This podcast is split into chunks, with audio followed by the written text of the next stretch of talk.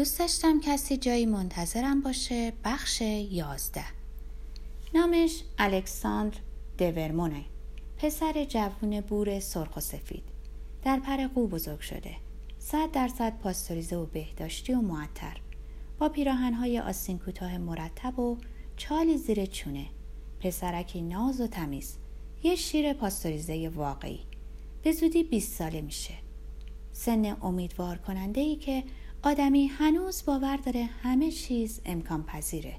سن احتمالات و توهمات بسیار و نیز سن ضربه دیدنها و شکستنها.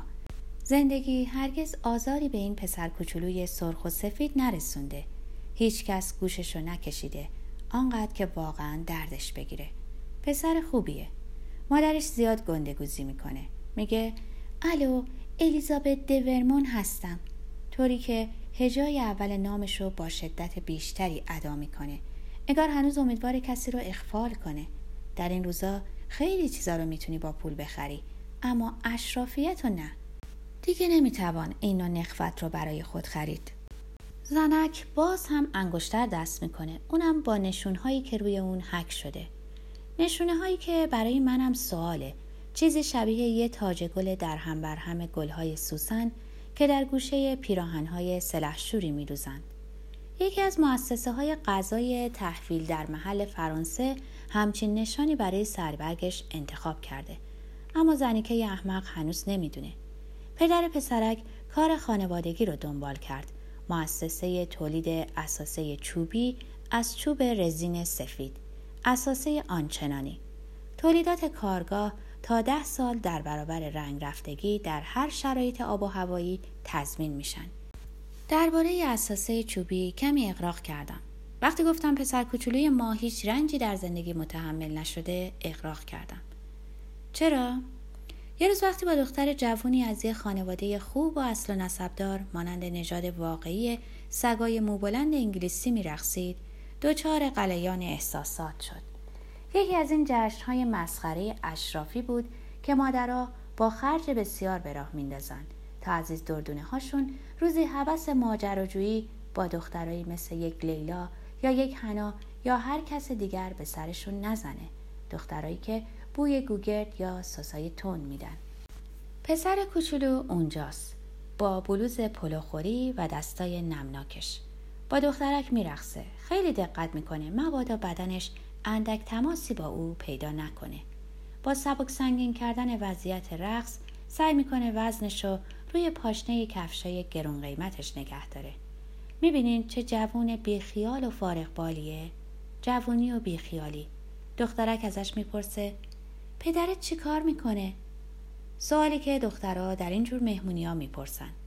خودشو به حواس پرتی میزنه، سعی میکنه سوال اونو به خودش برگردونه و میگه مدیرعامل روفیتکس. نمیدونم میدونی چه جور مؤسسه‌ایه، 200 نفر کارمند داره.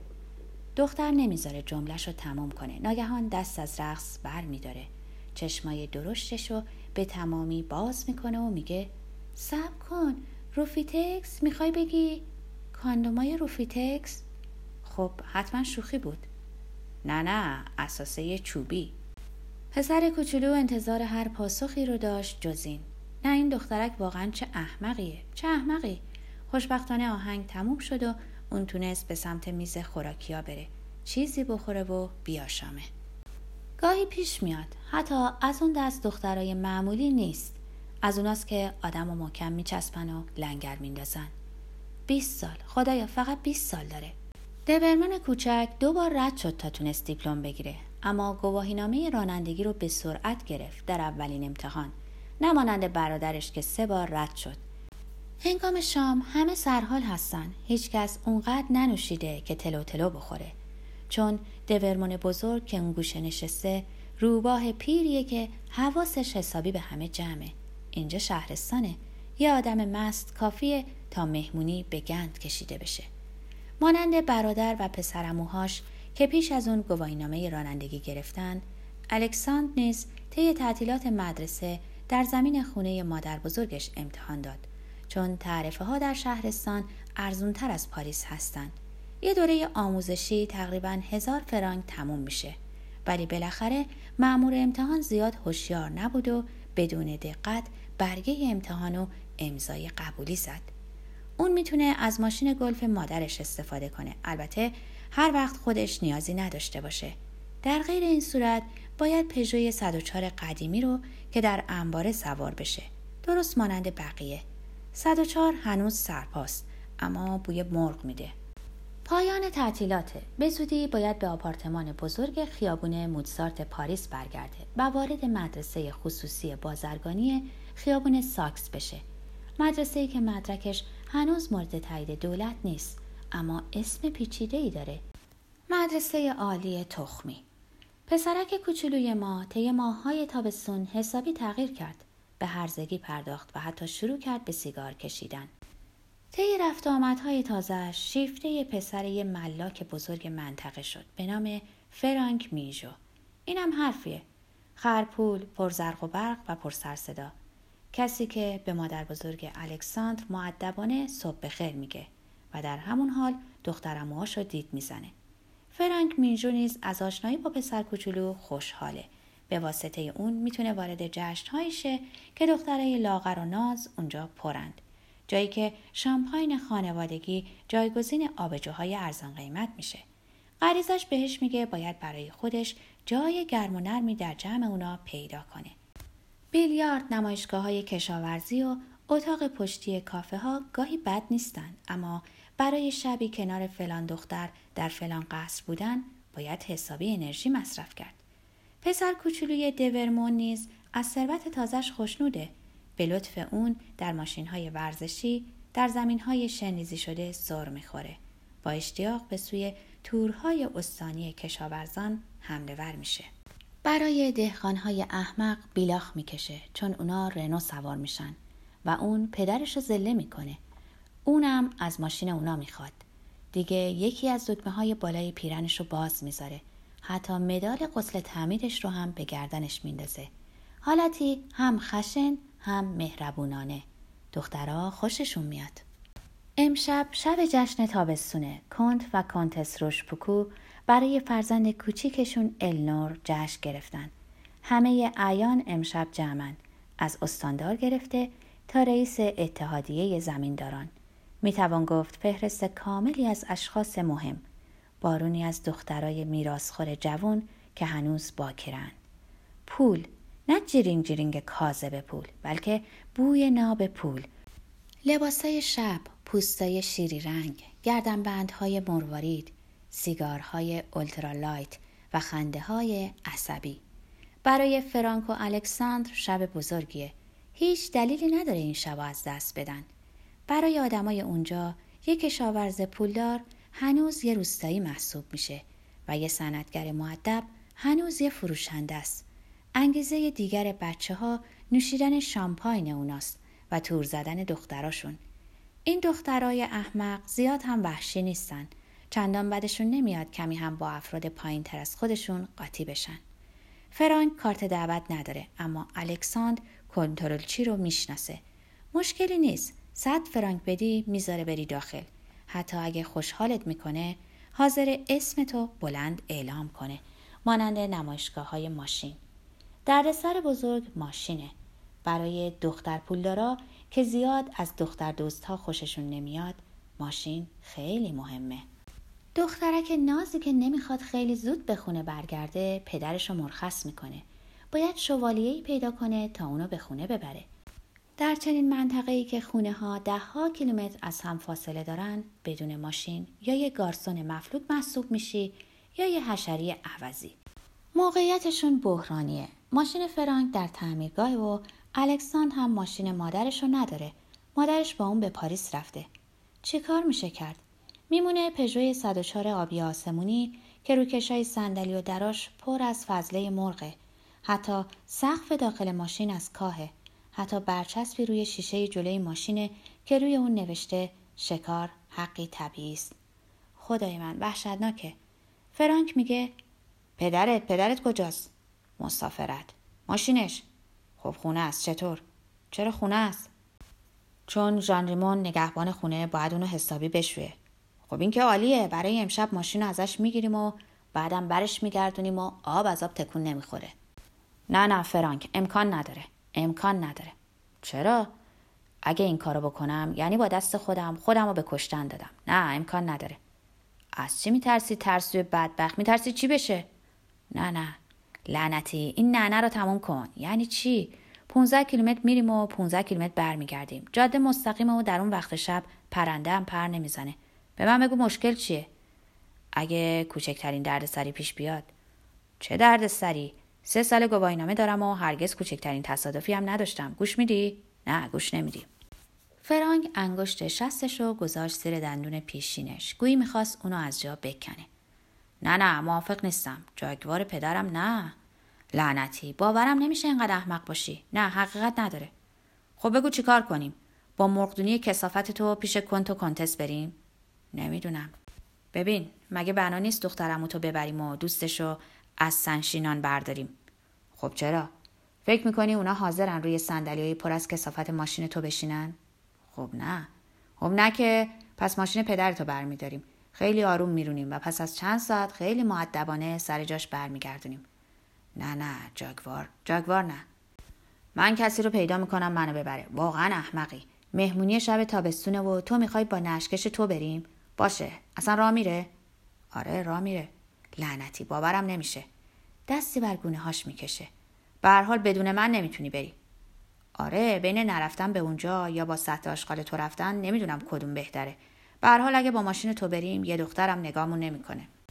در راه بازگشت هستن. ساعت 5 صبح. هر دو پسر گرفته و خسته هستن. بوی سیگار و عرق تن میدن، اما کاری از پیش نبردن. جشن زیبایی بود، اما اونا ناکام موندن. پیش میاد. فرانک میگه دیدی اتفاقی نیفتاد؟ دلیلی نداشت با اون نه گفتنت حالمونو به هم بزنی. ماشین پدرت صحیح و سالمه. جان میتونه تا فردا برقش بندازه. عجب، چه سودی به حالمون داشت. با اون یکی هم که بوی مرغ میداد میومدیم چیزی نمیشد. آره، از اون لحاظ درست میگی. تو خیلی دختر ندیدی نه؟ به هر حال من فردا با دختر بلند توپلی برای بازی تنیس قرار دارم. کدوم؟ اون که نتونست جمله‌شو تموم کنه. درست در همون لحظه گراز خرفتی که دست کم 150 کیلویی وزن داشت بدون آنکه راست و چپش رو نگاه کنه به ماشین اونا خورد. گرازی بسیار عجول که احتمالاً اونم از یه پارتی برمیگشت و میترسید پدر مادرش سرش نعره بکشن. ابتدا صدای لاستیک چرخ‌ها رو شنیدن. یه صدای بوم باور نکردنی. الکساندر دورمون گفت لعنتی. ایستادن، در این ماشین رو باز کردن، رفتن ببینن چی شده. هم حیوان داغون شده بود، هم سمت راست ماشین.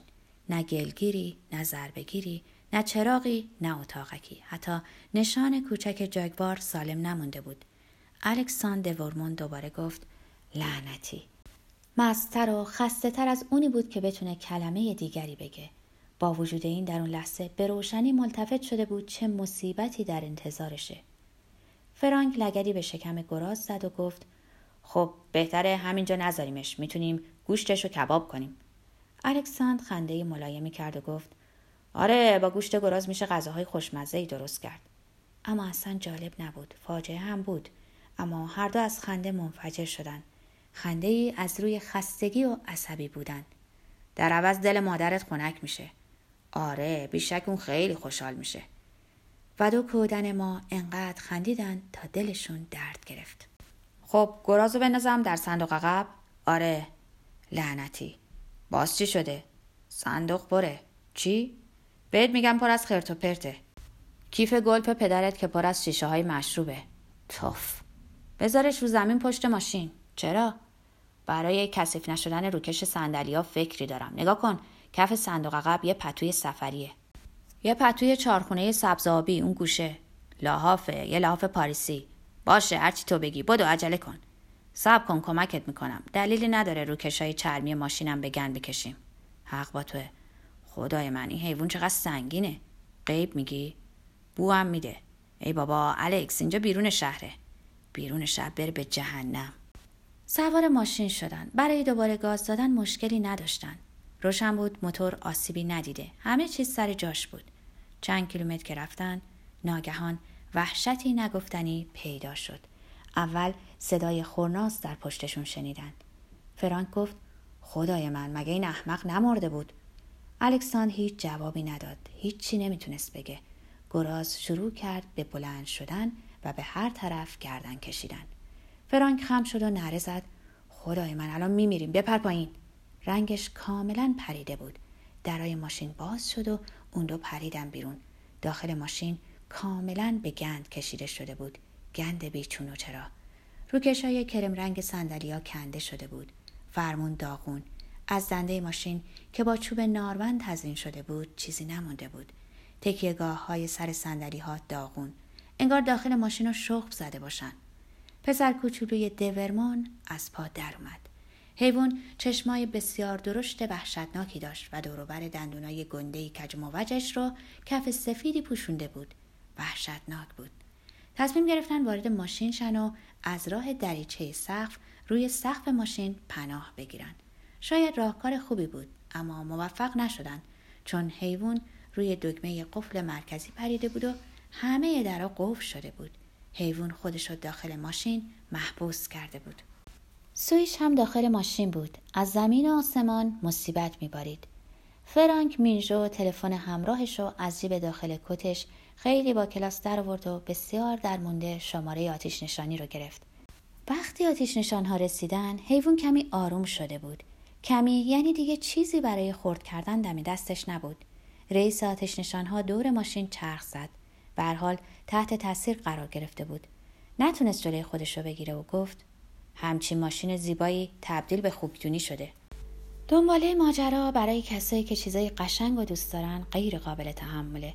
یکی از مردا تفنگ بزرگی شبیه خمپاره‌های ضد تانک آورد. همه را از اطراف دور کرد و گراز و نشونه گرفت. گراز و شیشه ماشین همزمان با هم منفجر شدند. داخل ماشین رنگ تازه‌ای به خود گرفت، سرخ. خون در همه جا نفوذ کرده بود. روکش سقف، پادری‌ها، کناره‌های درای ورودی، همه جا. الکساندر د ورمون گیج و منگ بود. به نظر می‌رسید دیگه به چیزی فکر نمی‌کنه، به هیچ چیز.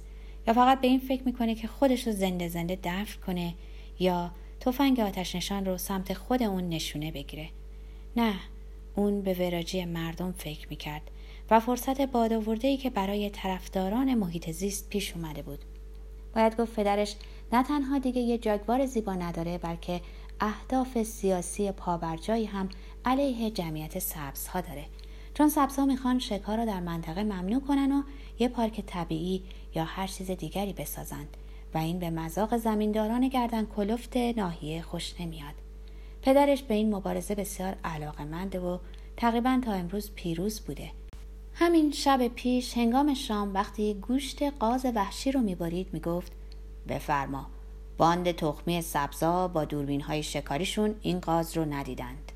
ولی این بار نمیشه از گراز وحشی که در جاگوار مدل بالای مشاور آینده ناحیه 1000 تیکه شده آسون گذشت. نه نمیشه، میشه. حتی پشمای حیوان به شیشه ها چسبیده. آتش نشان ها رفتن، پلیسا رفتن. فردا تعمیرکار میاد تا آهنپاره های مزاحم وسط جاده رو برداره. هیچ حرفی برای گفتن وجود نداشت. به هر حال با وضعی که پیش اومده بود دیگه جایی برای فکر کردن به چیزی نمونده بود. فرانک گفت: یه سیگار میخوای؟ آره، یکی بده. مدتی همینطور راه رفتن. خورشید اندک اندک بر فراز مزارع بالا می اومد. آسمون صورتی رنگ بود و هنوز چند ستاره‌ای از شب جا مونده بود. کوچکترین صدایی به گوش نمی رسید.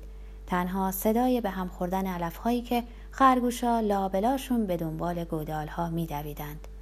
الکساندر به طرف دوستش برگشت و گفت: خب بالاخره نگفتی اون دختر بلند توپلی چه کسی بود؟ دوستش لبخند زد.